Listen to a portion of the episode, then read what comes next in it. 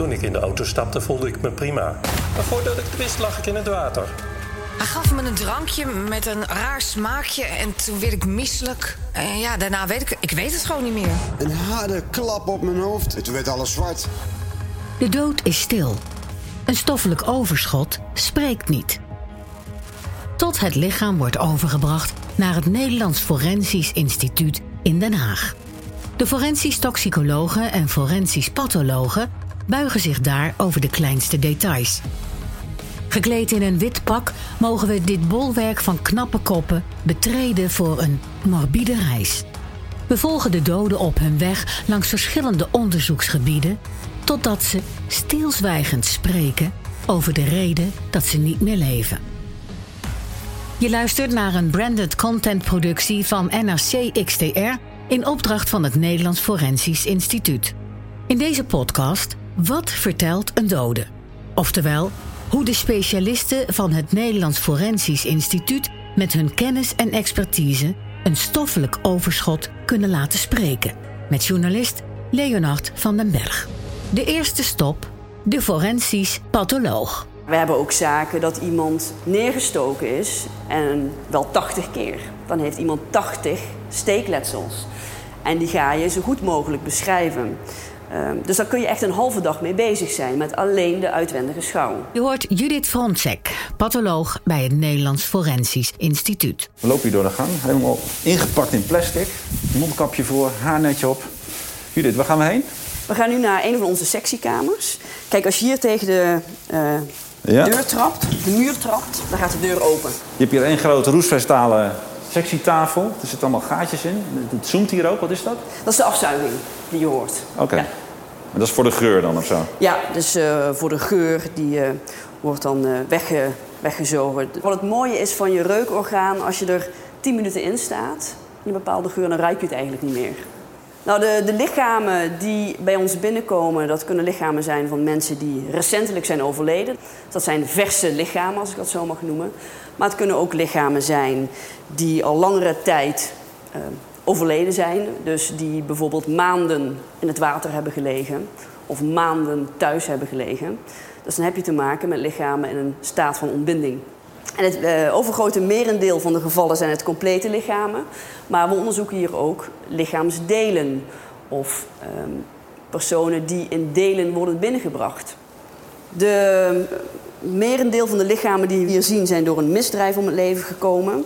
Dan kun je denken aan steekletsels, schietletsels, maar ook stombotsend gemeld. Daarbij bedoel ik bijvoorbeeld iemand die op zijn hoofd is geslagen. Eh, dat zijn eigenlijk de meeste ehm, misdrijven die we hier zien. Maar we zien ook eh, veel lichamen waarvan de doodsoorzaak niet zo duidelijk is. Dus lijkvindingen bijvoorbeeld. Mensen die buiten worden gevonden, in het water, in het bos. Ook mensen die thuis worden gevonden, waarbij de vraag is van... goh, wat is hier gebeurd? Waarom is deze persoon overleden? Is het bijvoorbeeld een val van de trap? Of is het bijvoorbeeld iemand die op zijn hoofd geslagen is? Om daar het onderscheid tussen te maken. Waar begin je mee? Ik heb altijd twee sectieassistenten die mij assisteren. Zij doen het, ik zeg het altijd maar, het, het zwaardere werk aan het lichaam. Zij openen het lichaam. Zij halen de organen voor mij eruit. Eh, soms willen we botdelen uitnemen. Bijvoorbeeld bij steekpartijen, als iemand door het bot of kraakbenige deel is gestoken, dan zagen zij dat voor mij eruit. Dus zij helpen mij eh, bij het doen van de sectie en leveren fantastisch werk. En daarbij wil ik ook heel graag noemen dat zij ook weer het lichaam nadien reconstrueren. Ehm, dus weer netjes dichtmaken, hechten, wassen. En vaak gaan mensen hier beter weg dan dat ze binnenkomen. En ook lich- lichamen die in delen binnenkomen, die reconstrueren zij ook weer. Dat ze toch weer voor de nabestaanden toonbaar zijn. Wat heel belangrijk is. Dus ik begin hier mijn sectie. En ik begin met, als iemand nog in de lijkzak ligt, dan vraagt de assistent aan mij, mag hij of zij uit de lijkzak? Nou, eerst wil ik mijn sporen veiligstellen. En dan begin ik met mijn uitwendige schouw. En de uitwendige schouw is vaak het meest, het duurt het langst in de forensische pathologie, omdat iemand vaak veel letsels heeft.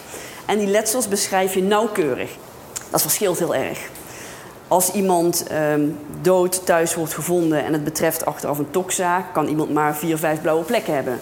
Maar we hebben ook zaken dat iemand neergestoken is en wel 80 keer. Dan heeft iemand 80 steekletsels. En die ga je zo goed mogelijk beschrijven. Ehm, dus daar kun je echt een halve dag mee bezig zijn met alleen de uitwendige schouw. Dus het lichaam wordt uitwendig geschouwd. Letsels, maar ook littekens, tatoeages, wordt allemaal beschreven. Als het een onbekend persoon is, dan ga je nog beter de littekens beschrijven. Uh, eventuele sieraden die iemand om heeft, omdat dat kan helpen in de identificatie van de persoon. Als ik het lichaam uitwendig helemaal beschreven heb, dan wordt het lichaam geopend op drie plekken.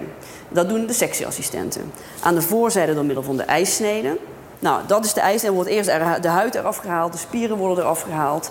En dan wordt de borstkas geopend. Um, afhankelijk van de leeftijd van iemand kan dat uh, door het ribkraakbeen heen. Dan krijg je mooie gladde randen. Maar als iemand ouder is, dan is het veel meer verbeend. En moet je soms zagen om de borstkas open te krijgen. Ik zag al hier een, een boormachientje liggen. Waar gebruik je dat uh, voor? Het, het boormachientje is... Um, we openen bij elke gerechtelijke of forensische sectie, dat is hetzelfde, hè, openen we ook de schedel. Uh, dan wordt eerst een sneetje hier gemaakt. Dat is inderdaad het tweede sneetje hier aan het achterhoofd, van oor tot oor min of meer. En dan wordt de schedel opengezaagd. En dat wordt met een handzaag gedaan. Waarom met een handzaag? Ja, in de ziekenhuizen wordt een oscillerende zaag gebruikt. Dat is een zaag die zo dit doet, heen en weer gaat. Hè. Maar wij zagen hier met een handzaag, omdat dan de botdeeltjes die vrijkomen groter zijn. En er minder kans is dat ze, dat ze dus zo fijn zijn dat je ze inademt. En mocht iemand een bepaalde ziekte hebben die ook in botweefsel kan zitten, zoals Creutzfeldt-Jacob bijvoorbeeld, -hmm. Dan kun je die hele fijne botdeeltjes, de stofdeeltjes van het bot, zou je kunnen inademen. En daardoor zou je ook ziek kunnen worden. En uh, wij beschermen ons natuurlijk goed. Je ziet het hier zelf. Hè. We hebben handschoenen aan, haarnetje, mondkapje. Ik heb een bril op om te voorkomen dat je met stoffen, uh, lichaamstoffen in aanraking komt. Maar om dat te voorkomen en het zo min mogelijk um, risico's op te lopen dat dat gebeurt, zagen we dus met een handzaag. Traumatische zie je, neem ik aan, direct. Kun je ziekelijke ook direct zien? Sommige ziekelijke, ja, dat is een goede vraag. Kun je alle ziekelijke afwijkingen zien? Sommige kun je zeker zien. Uh, je kunt een kransslagader die verstopt is door een bloedstolsel, kun je zien. En een hartinfarct dat daar is opgetreden, kun je in sommige gevallen zien.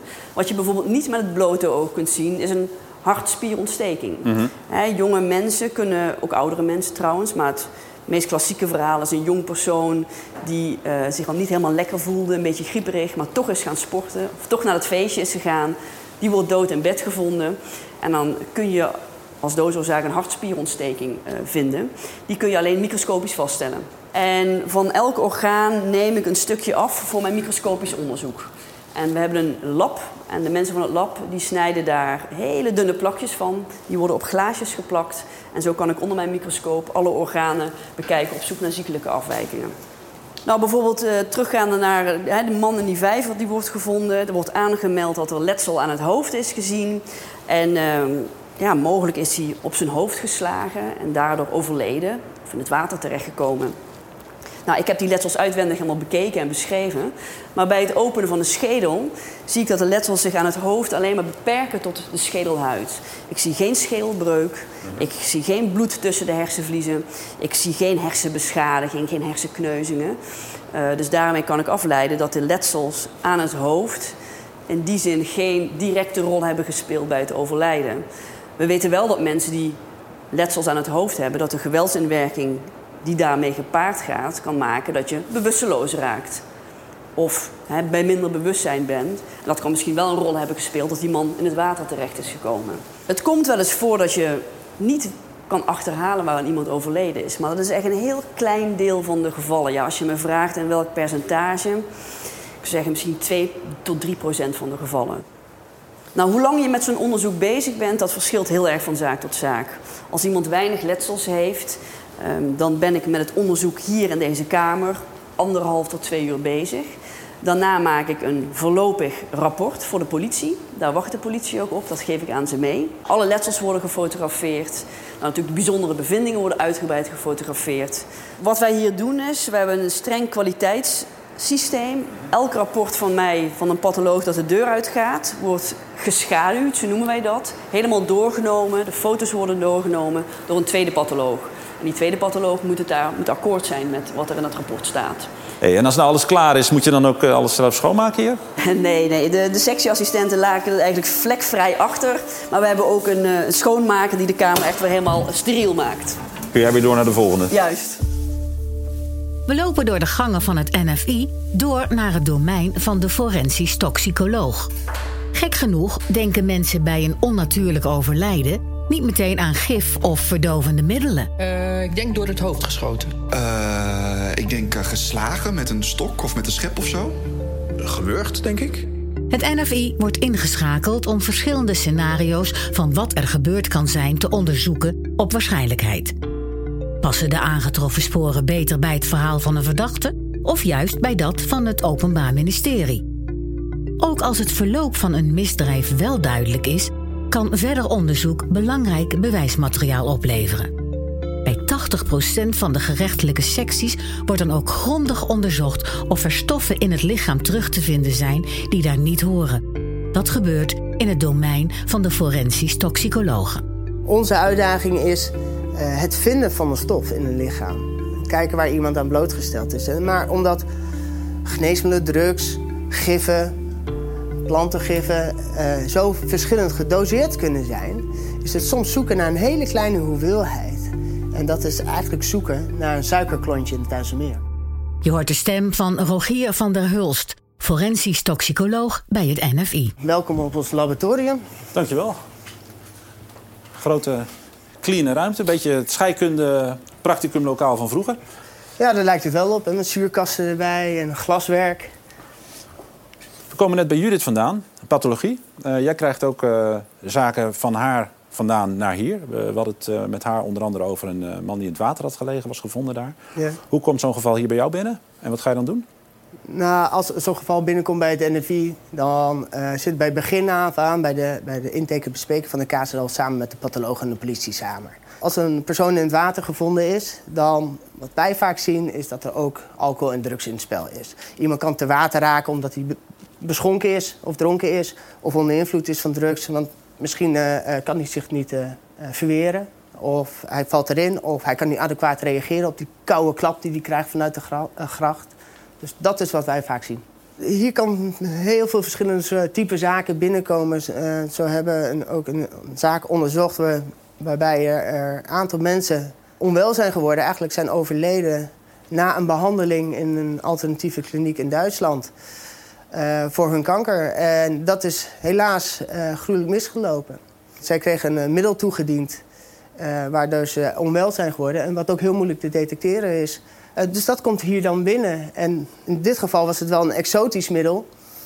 Waar we eerst moesten nadenken, van waar gaat het over? Wat zijn de mogelijkheden om te onderzoeken?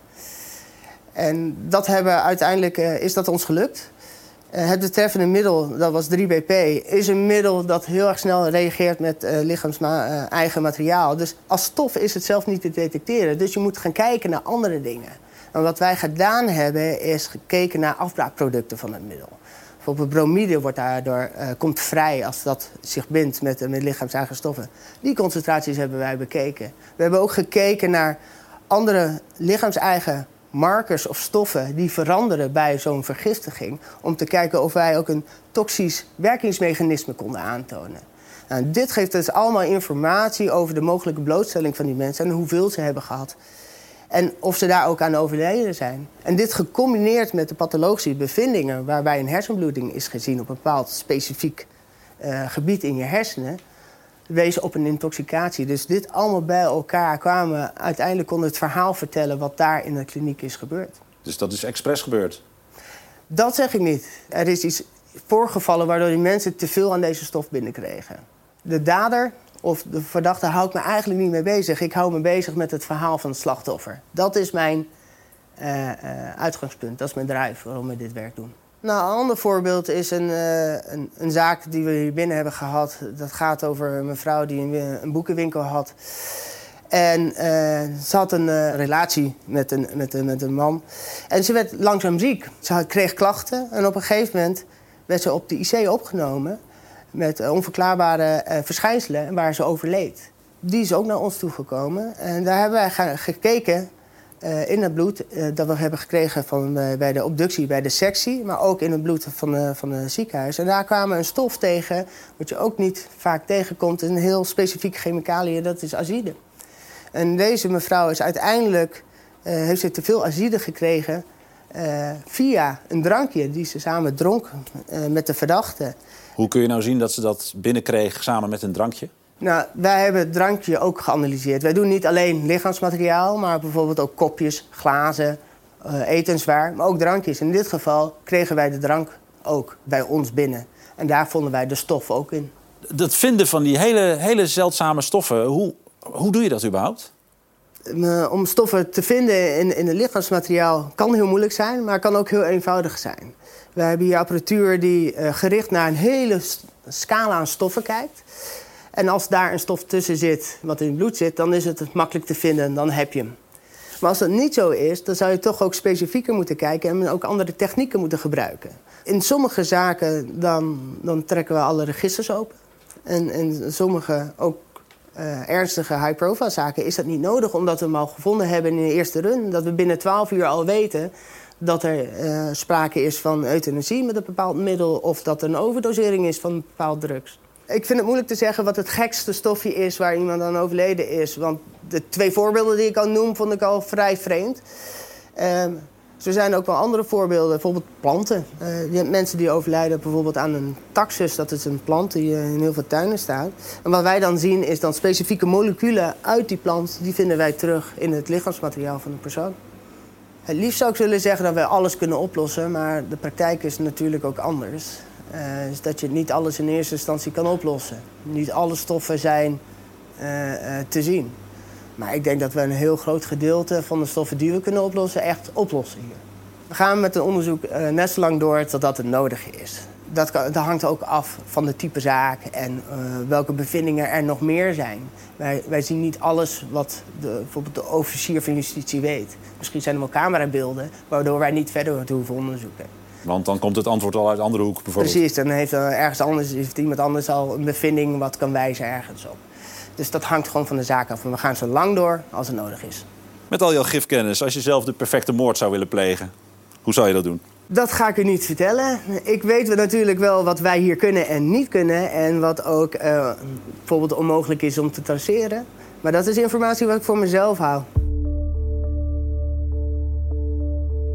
Wat ons zo goed maakt hier bij het NFI is eh, onze bevlogenheid. Iedereen zet zich voor 100% in om de waarheid te achterhalen. We hebben een streng kwaliteitscontrolesysteem. We werken protocolair. We leggen alles uitgebreid vast. We controleren ook uitgebreid elkaars werk. Wat ik het mooiste vind aan het werk is dat ik uiteindelijk iets kan vertellen wat degene die overleden is of het slachtoffer zelf niet kan vertellen. Daarom is het ook zo nobel en heel belangrijk werk om dit, eh, om dit te doen. Zo voel ik dat. En als het klopt en als het afgerond is, dat geeft een voldoening. Het gaat mij om waarheidsvinding. Eh, en ik probeer daar zo goed mogelijk mijn steentje aan bij te dragen. En het gaat mij er niet om of iemand nou veroordeeld wordt en in welke mate die daarvoor veroordeeld wordt.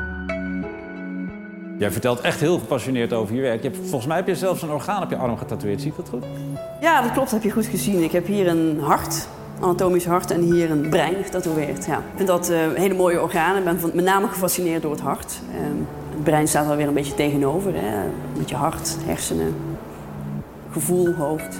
Dus dat vind ik gewoon een mooie, symbolisch, maar ook eh, fascinerende organen, absoluut. Ja. Per jaar maken ongeveer 300 stoffelijke overschotten deze reis door het NFI. Gelukkig maar, want veel doodsoorzaken komen op deze manier aan het licht. En wij? Wij trekken de deur van het NFI weer achter ons dicht en lopen naar buiten. Twee kamers van het Nederlands Forensisch Instituut gingen even open voor deze podcast. Judith Frontschek en Rogier van der Hulst lieten de doden even spreken. De Stille Getuigen is een zesdelige branded content productie van NAC XTR in opdracht van het Nederlands Forensisch Instituut. Ga voor meer informatie en voor openstaande vacatures naar nfi.nl/podcast.